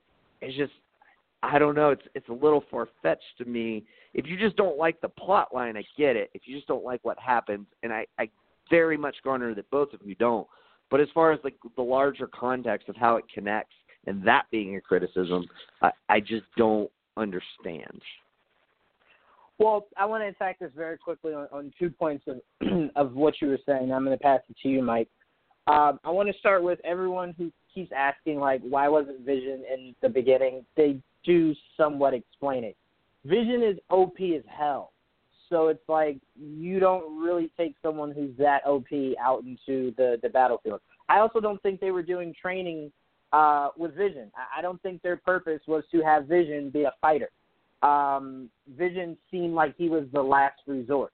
Um, so that was pretty somewhat self-explanatory uh, mainly because if you listen to like the first five minutes of the beginning of Civil War, uh, they they explain that what they're doing, the formations, they've trained that. Like they've done that in training. So obviously Vision wasn't a part of any of this training. So this was the team they decided to go with. Um, so that isn't right, but they don't specifically explain that in the movie. You've like they, you because you know the MCU so well, you decipher all of that and and and that's that's my point. That's exactly what I'm saying. Like you can decipher things that aren't very much like just spelled out to you within a movie. Not everything has to be like written in black and white and and spelled out. That's and that's my point. That's why I brought that up. Right, which which is fair. I was just trying to say to anyone who was still wondering about that, that to me just seemed like obvious. But I, I get what you're saying. Um, as far as Finn, I, I think my biggest issue with Finn and again, you could probably say this about a lot of characters in a lot of movies. But I kind of felt like if you pluck Finn out of that movie, it would still be the same movie. Like I felt like his arc didn't drastically swing it left or right. Because um, obviously, who that movie was supposed to be about were the characters that swung that movie left or right. I think that is why I felt like he was somewhat wasted. Not completely, but just somewhat wasted. Um, because I felt like there was nothing really like if you had given him something huge that like, all right, if Finn didn't like wasn't in this exact specific moment, like this wouldn't have happened, so like the movie wouldn't have been you know, you wouldn't have achieved this or that. Kind of felt like he didn't really have that much. Like you could have plucked him out and the movie is still still the same movie. Um, I think as far as storyline I agree with you. As far as the theme of the movie, his storyline kind of hits home a lot of what the theme of this movie is, which I addressed earlier. So they could have worked that theme in a, another way. Like I'm not again, I'm not saying that it's not possible that they could have worked it out. Um, and yes, as far as like the storyline aspect of it, yes, you could pluck him out and still have almost like 90% of what we see still happen um, with only minor changes to to connect A to B where you need to. Um, but as far as the theme, I think I, I think that's where his arc hits home kind of the most. Um, now, again, I'll I'll agree with going back to the whole Rose and Finn thing, especially at the end of the movie, and and the ham-fisted line and the kiss and all that. Um, the, the the the delivery of it wasn't um, what I would have hoped for. Um, but the you know as far as like the the the theme and and and what they were attempting to get across uh like i i am totally fine with I, I will say one thing I really want, like I, I know it's really huge in in sports specifically, like basketball or whatever, but I would love a thirty for thirty with Abrams and Rian Johnson. For like Abrams mm. to go, everything you guys keep thinking I was setting up, I wasn't. Like Rian, yes. you know, made his own thing. Like he's the mystery I, I box guy, man. Right. I want that mainly he just sets things up. He doesn't necessarily know where they're going to go. Right, because I think the biggest issue I had with the kiss between Rose and Finn is that it kind of felt like the end of Force Awakens. They were setting up a love angle between Rey and Finn. So like at the end where it's like Finn is all cozy with Rose and it looks like Poe is somewhat cozy with Rey. It's it, it completely confused me. I'm like, who's in love with who here? Like, what's going on? Everyone's giving each other weird looks. So I think that's yeah. what confused me the most about like the relationship between those two. I get that they got close. That's fine. But Finn's whole like his whole motivation through the start of that movie was to find Rey. And then it just became like to save Rose and then to save the galaxy. And then it became well, Rey's good. She's fine. She's got it. Like I love Rose now. And it's just super weird. Um, so, but yes, we do need. I don't think hashtag... that I love Rose thing was ever established though. Like I think she is into him. I don't know if it's it's necessarily a requited situation, which well, in and of itself will be interesting of an unrequited situation. Like I mean that's um because you know we we saw the reluctant situation with Leia. Um, but I mean, have we have we seen that yet? In the at least in the movies, I don't think so. Not necessarily, but again, it felt like Finn and and Rey had something, or were trying to. They were trying to build something with those two characters, and then in this, I agree with you. You don't necessarily see Finn like over the hills for for Rose, but you also don't see him kind of like fawning over Rey once he sees her. Um, and you know that moment to where it's kind of like it's so freaking good to see you. Like I've missed you. Like you didn't really get that. You kind of got a warmer moment between Rose and Finn, albeit Rose just saved Finn's life, so that could be why. But it'll be interesting to see how Abrams plays all of this out because again, sure. we need a thirty for thirty for for Rian Johnson and J.J. Abrams. Like we got to pitch this, Nick. Since like ESPN is owned by Disney, we got to pitch this so we can get a thirty yeah. for thirty. Um, it, it, would be great. that it, would it, be expand awesome. your brand thirty for thirty. Come on, bro. Exactly. Come on. Come on. Stop being so closed minded. Anyway, Mike, um, your thoughts on on Ryan's point uh, around Finn, uh, the whole use uh, the use for Finn. Uh, did you want to go over that, or did you want to bring up another point um, of what you did not like about the Last Jedi? I can touch on Finn for a second here. Uh, you said uh, take Finn out of this movie, nothing changes. I, I disagree. You take Finn out of this movie, it's already instantly a better movie because it means we don't get that whole like middle act that made no sense. Uh, as far as the recovery, that didn't really bother me. Uh, the the bubble boy thing again, trying to be played for laughs, didn't really do much for me. Uh, but I mean, again, you, I'm I'm, I'm sponging off of what someone else here said because you know I have my, my microphone muted. But uh, Luke basically had hypothermia and got fucked up by a wampa, and he spends two minutes in a bacta tank, and he's just golden, so, or strong enough to pull, the ears off a Gundark. So uh, that that that healing in this and and in Star Trek has has never bothered me. I'm just supposed to assume that technology's so far advanced what we have that I mean Luke gets his hand cut off, and you know five minutes later he's got a real looking hand again. So uh, that never really bothered me. But no, Finn, we we I've talked enough about Finn and Rose, whatever. I, I want to talk about, and this kind of leads into uh, what we should segue a little bit into where this leads episode nine talk is.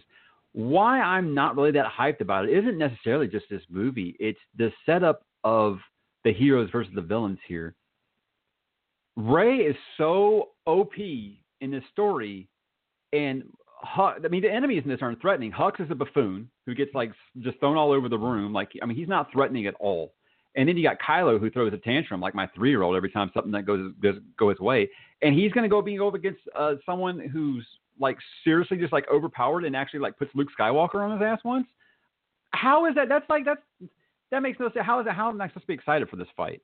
I mean, that that makes no sense. How am I supposed to be excited for this? I don't see what the threat is going forward. Rey's going to just brush that off. I mean, what was he going to force text her again like he was this whole movie and get in her head that way and make him fall in love with her? Maybe he's going to catfish her. I don't understand where they think they're going with this. No one can be excited about this fight. It's like Mike Tyson versus Pee Wee Herman here. It's not exciting to me. Well, I, I will say Hmm. this: if you're Abrams, if you're Abrams, you have a trump card. Uh, in the sense of people since the mention in Force Awakens have been dying to see the Knights of Ren. You could easily Oh, yeah. have Kylo. You could have Kylo saying, "I don't trust anybody now that Snoke's gone. Like I don't trust any of you. I'm going to deal with my own people, and that's it. Like you'll still follow my orders, but don't try to be social. Like it's me and the Knights Ren, and then you're just doing whatever bidding I choose for you to do. The reason Okay, why okay. I okay. am Praetorian guards are supposed to be badasses, and Rafe just brushes off Praetorian guards like they are nothing. So I'm supposed to be scared of these mythical Knights of Ren that may or may not happen. Well, let me say this. I don't disagree with you. How I feel about Rey is the same way I feel about Captain America. For some strange reason, they made them super OP. Like Captain America holding like the helicopter, like and then holding Thanos' hand. A lot of him was just like, all right, you guys know he's not Superman, right? Like he's he, he has he has strength, but like, come on. Um, like I felt like we were a movie away from him like spinning around Earth and reversing time. It's just ridiculous. but Rey, I will agree in the sense of seemed a lot more trained than it seemed like she actually should have been. Um, in the sense of it, she was kind of taking them out with somewhat of ease, and it's kind of like, hold on a second, you don't really have that much training, if if any. So you should kind of be struggling a lot more than you are. And then what I also didn't uh, didn't necessarily like Mike about that uh, the, idea of that fight was it looked like Kylo was struggling, and it was just like, hold on, wait, no, you're experienced, she's not. You should be doing a lot better than she is. Um, but the reason why I Are we talking about excited the the fight against the Praetorian Guard, or, or the fight against the two of them and and um, the Praetorians. Awaken? against the guard, against no, the guard, Juwan. Are you? What are you talking about? the guard. Because I, I mean, I felt guard. like they were. I mean, they were both struggling at various points in that fight. No, but what I'm saying is I felt like Kylo shouldn't have been struggling as much as she was. Like you are the more I think I think it was about equal. Uh, okay, I see what you're saying. Like he Yeah. should be more. But I I feel like they kind of set that up in in the Force Awakens. Like I feel like her OPness was set up in the Force Awakens. I don't feel like you can use that as a critique against her character in this movie. You use it a, a, as a critique of her character uh, in the overall trilogy, but not this specific movie. No, no, no, no. That's what I'm saying. Like that's why I was comparing her to Captain America. Both characters seem way more OP than they should be. Mainly because Fair enough. you haven't really seen her have any training. So it was just like, all right, the, the level of power that you have, like should be reeled back a little bit so so you do some sort of training to unlock all of this power. Sure. Um, because I feel Can like I you add don't leave that, that? much room. Oh yeah, yeah. Go ahead. I'm sorry. Go ahead. I just want to reiterate that I am not one of those. Oh, where's her training thing? Because I mean, look, Luke got handed a lightsaber, and, and 12 minutes later, he's blowing up the Death Star using the Force. So I, I'm not going to rail on that too bad. It's just the fact that she doesn't seem to struggle with anything. Why am I supposed to believe that this is going to be an evenly matched fight at the end? I'm I'm glad you bring that up. I got a point, Jawan. Can I take this here? Absolutely, Nick. Go ahead. I, I- I'll respond after Okay. you're done. Go ahead. um, and and this is not necessarily this doesn't necessarily tie into to what you're talking about, but um, uh, one of the kind of long-reaching uh, things that that bother people about the character of Rey is that everything seems to come easy to her. She doesn't struggle. Um, she doesn't, you know, have these moments of doubt or, or or not even moments of doubt, but like she didn't have these defeats. Like she she wins at the end of the first one, she wins at the end of the second one. Like where is her um quote unquote like moment of of of defeat? You know, Luke got beat by Vader at the end of Empire. Um, you know, uh it, Obi Wan and Anakin got their ass kicked by Count Dooku. Um, like that that's been the common trope. Like we need to have our hero be at their lowest moment at the end um, of the second chapter um, because like that's what a second chapter is. Um, and I get that. Like I if, if you're playing the formula, then yes, you, you're absolutely right. That that is this. Um, but she does have like immense amount of struggle throughout these movies. Um, in the, in like we'll we'll, focus. I mean, I think we can all, you know, just think back to what she had to deal with in the first movie, um, and and you know fill in the blanks there. But it, it, as it pertains to this movie specifically, um, like that is hugely it is hugely important of her struggle uh, with Luke and, and and trying to convince Luke um, to train her. Um, and obviously, he wants no part of it. Very similarly to Yoda wanting no part of it um, in in, in uh, Empire, um, which I think is another thing that doesn't get mentioned enough. It's like everybody shits on Luke. It's like why why did he just give up and he's just like chilling on this island? It's like fuck Yoda did the same fucking thing. No one bitched about that. Um, and I get it. Like Yoda was introduced in that light, and Luke, you know, had been built up for so much. So it's, it's two different things, but in the end, it's kind of the same thing. Um, but like her struggle there, her struggle with who she is, um, and and and who she is supposed to be, and all of the mental struggle that she goes through in this movie, I think is is highly highly um, like uh, not looked at enough. Uh, I should have used a much better word to say that, um, but one wasn't popping in my head. Uh, but I think that's I think that's very important. Um, I think that's uh, very important to her character, who she is, the growth of her character, um, and and and so I, I did want to kind of list that as a positive. Um, but as far as like your your um, your your complaint about where do we go from here and and what's um, you know like why should you care um, essentially about like w- where everything is going. Um, I I would posit this. Um, one, I don't think we. I think at this point, the way everything's been set up, it would be foolish of us to think that the big showdown at the end is going to be Rey versus Kylo. Um, like, what if? Like, and I'm just going to throw this out there. Like, what if by some kind of unfortunate events, like, what if Rey brings Kylo back to the light side and then Rey dies? and then it's Kylo who has to fucking fight off all of the First Order because he's that you know suffered a coup at the hands of General Hux. There's plenty of ways that I can set this up to where it will be interesting. Like I, I get the fact that you know J.J. Abrams is so good at setting up questions, um, like obvious questions, um, some of which were answered, uh, some of which were negated, some of which were ignored. Um, like, you know, uh, how did Maz Kanata get the lightsaber? Never fucking brought up again. We'll probably never know. uh, at least not in the movies. Um, but like, you know, I, I, I, he's very good at doing that. That's what he does. He sits, he, he, he has a whole fucking TED talk about it. I think it's a TED talk about the mystery box and like how you set that up and everything else.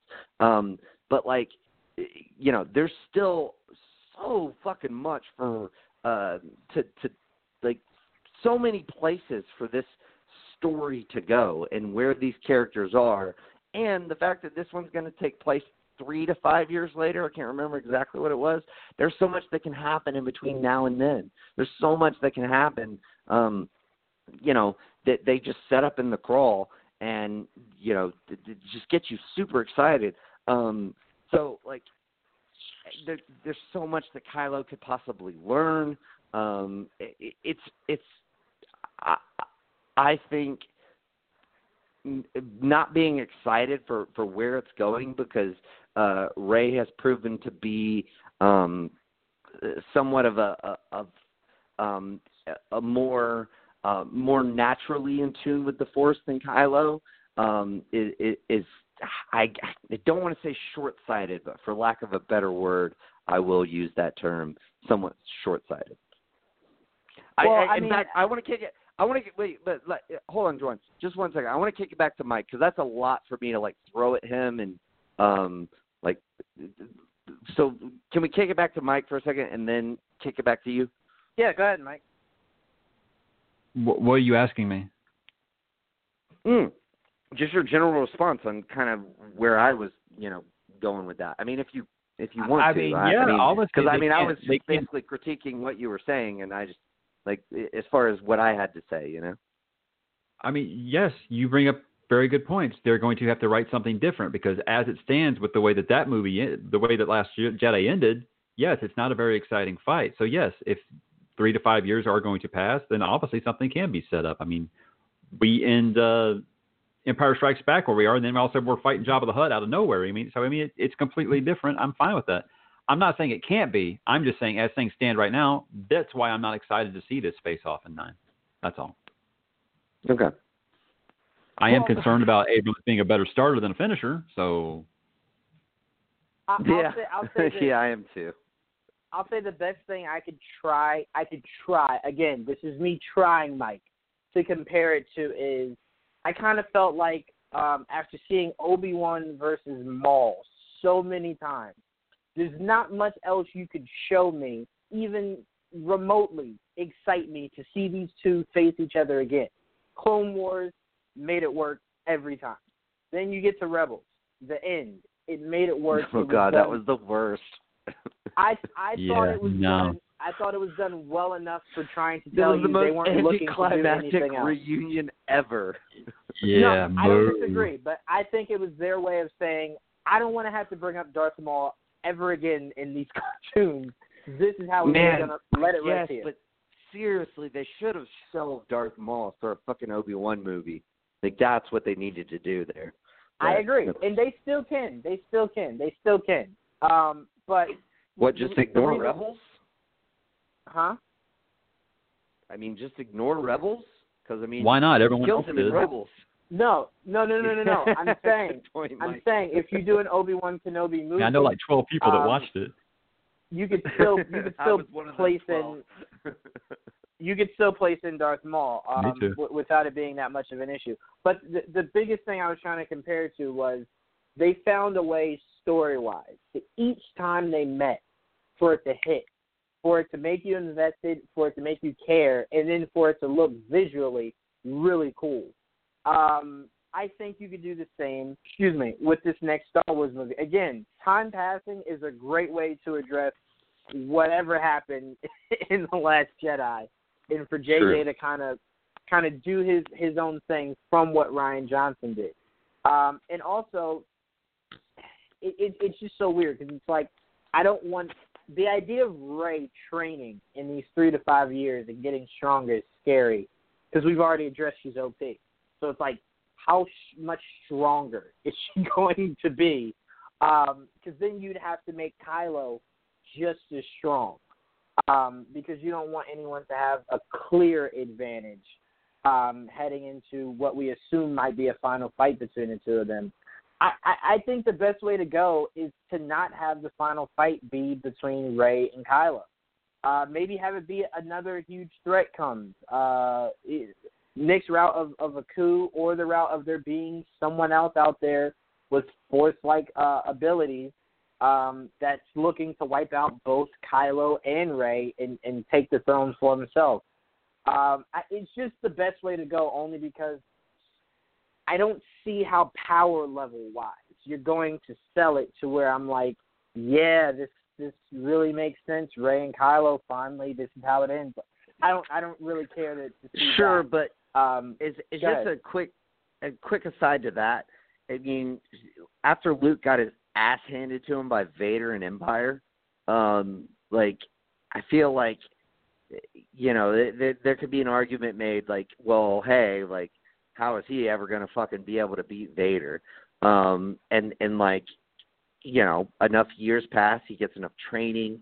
Um, now, granted, like she doesn't have a lot of training, um, and and Kylo obviously has an extensive amount more.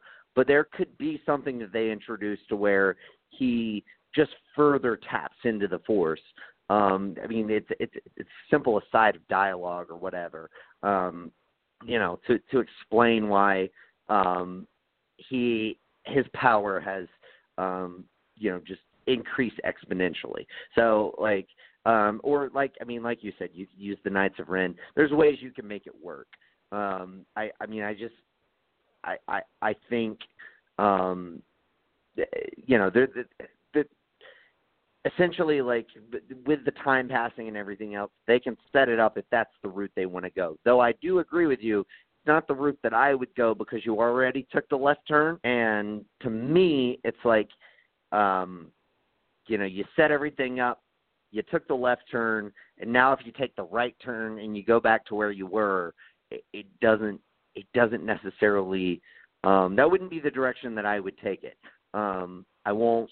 I'll, I'll probably still love it um, just because I feel like these movies are well made um, and and I I enjoy them uh, on a very fundamental film level.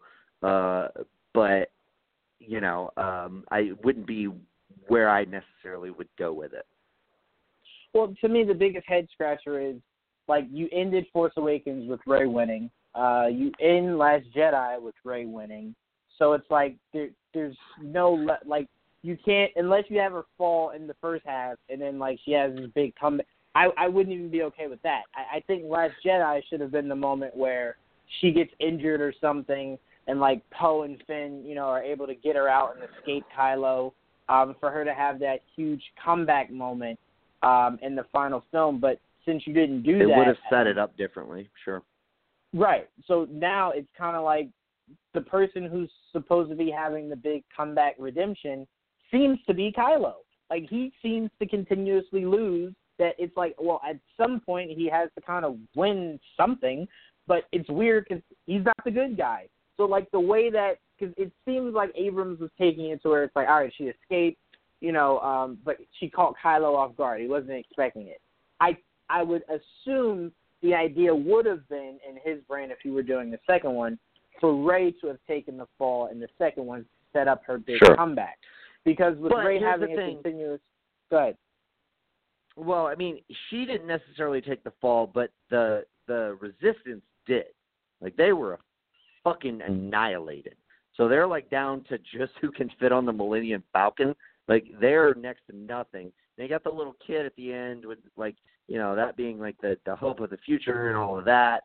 Um, and I'll be interested to see like if that's even used. I doubt it. I think that was just kind of um, one of Rian Johnson's little things. I don't I don't think that has really anything to do with the story uh, uh going forward. Um 'cause I I mean I doubt they I seriously doubt they that JJ Abrams goes back to Canto Bight. um, I I think uh the the um the fan reaction to the, everything that happened there would would lead me to believe that he won't even you know do that. Um but like nevertheless like the the I, I think I, I guess uh, maybe to me too much is focused on Rey again. Rey having one in the end of both of them, kind of, um, but not her struggles throughout both movies, um, and and not the fact of who really won at the end of uh, the Last Jedi. Because if you really look at it, um, despite the fact that they got away, I mean, most of their fucking um, dwindling fleet was destroyed. Um, and even you know, furthermore, they were mostly destroyed in the in the previous movie um, by Starkiller Base. So, um, I, like I, I, I, I think they're definitely at a low point. I don't disagree with you. I, I'm speaking more in, in the sense of Jedi versus Sith, not the entirety sure. of the war. Just Jedi versus sure. Sith. Usually, you see first movie the good guy establishes, second movie the bad guy kind of knocks the good guy down, third movie good guy right. comes back, has a big sure. hero moment. You can't really do that now. So that's why I'm saying I would like for them to bring in another force that could that could pit Kylo and Rey against that third person that then would clear up the idea of, of needing like the Rey versus Kylo because you could have it to to where it's a moment of Kylo, you know, dying for Rey. That's his moment, his redemption moment. If you even want to go that route, he dies, and then you have Rey have this huge moment against whoever this new foe is, and then have her take down that new foe.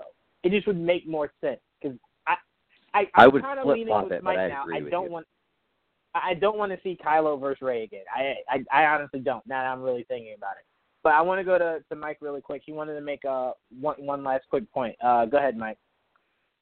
Uh, it's just kind of a closing statement, I guess, and I want to address the whole the bantha in the room, if you will, about this whole toxic thing. And this this is what's made it like just like stop being fun to be a Star Wars fan. Real quick, let me tell you how I am. I'm not the type who trashes things that other people like. If you like Batman v Superman, that's awesome. If you like The Last Jedi, man, that's great. I am happy for you. I wish I could see it through your eyes. Uh, if you ask me how I feel about a movie I didn't care for, I will tell you, and I'll give you the reasons why. Unfortunately, in the age of social media, most aren't like that. And the whole toxic tag seems to get attached to folks who did not like this movie. But in my experience, I received way more toxicity from people who did like the movie. I got called racist. I got told I was scared of strong women. I got told that I was just a sniveling little man baby because the movie didn't go exactly how I thought it would. I mean, look, I wasn't happy with the prequels, and they rarely went the way that I wanted to or the way that I thought they would. But I was still there. I was still a fan. It's the negativity from both sides of this opinion that have kind of took the fun out of the fandom, and it actually led to an agreement between Danny and I in our podcast to take a break from talking about Star Wars because it just wasn't fun anymore. I guess my whole point is I don't get why only people who didn't care for the movie, regardless of their reasons, get called toxic, and the people who loved it are considered like some sort of defenders of the just or something like that. That's why I'm not really excited for the future of Disney Star Wars because I feel like they put a label on people just because they didn't like this movie. And mostly the people that have been fans for 30, 40 years seem to be the ones that are getting the brunt of that label. And I don't know, as one of those fans who can be completely objective about this stuff, I honestly didn't appreciate it. I mean, I'm not buying toys, I'm not buying comics, I'm not buying any of that stuff anymore because of the way that Lucasfilm has treated people who did not like this movie. Well, Did, let me did start by Lucasfilm saying, treat you that way, or did just just social media treat you that way though? Uh, no, see, social media, I, I don't care. Twitter is just full of 12 year olds, and I understand that. I understand Yeah. that I'm an old man playing in a young man's playground there. Uh, that's not what it is. But it just, it, you talked about how Rian Johnson was like, you didn't like it, I don't give a fuck. No, he's been really insulting to people who didn't like it, and has called everybody who didn't like the movie a troll. That is unacceptable. If you didn't like the movie, it doesn't make you a troll. That's ridiculous. If you say, I didn't like the movie because it had a girl in the lead, yeah, that makes you a troll just saying you didn't like the movie because you thought it was a bad movie doesn't make you toxic or a troll. I think that's just a tag that gets thrown around really, really loosely. Well, well, I think you I get think, roped in with the people who are the trolls. So that, I think that's why you're you're upset because But are they not know, on both essentially- sides? Uh, sure they're always on both sides. Like d- d- Believe me, yes. I, I and I agree with you. Uh, like ultimately, I I do agree with you. Just because you didn't like the movie, um, it, it you know to me it, it boils down. And again, not to not to get too political, even though Dane's not on this show, so I shouldn't be too worried about it. Um, but like it's like it's it's the notion of like, well, if you voted for this person, then you're obviously this. Like, yeah, none of that. I don't believe in any of that shit. Um, you know, I, I, I think you can you you can have a political like plenty of I know plenty of smart people on both opposite political ends of the spectrum. So I don't I don't buy into any of that jargon. Um, but like you know, to bring it back to Star Wars, um, you know, I I think it, ultimately uh, you, you end up getting roped in with the people you may maybe don't want to get roped in with um, but you know, I mean, that's that's just that's social media, man. Fucking happens. I've been I've been roped into it plenty of times. I mean, I got crucified for saying uh, at, at one point, um, you know, essentially about you know Superman being made black. I was like, I have, would have no problem with it, but I think you would have to. There would have to be a lot of different things that you address along with it um, to make it make sense. Um, you know, like essentially him growing up in small town Kansas with you know two white parents, or are you going to make one of them black, or are you going to make both of them black, and then you're changing you know the background of, of both those characters. Um, so like, how much do you change to make it work?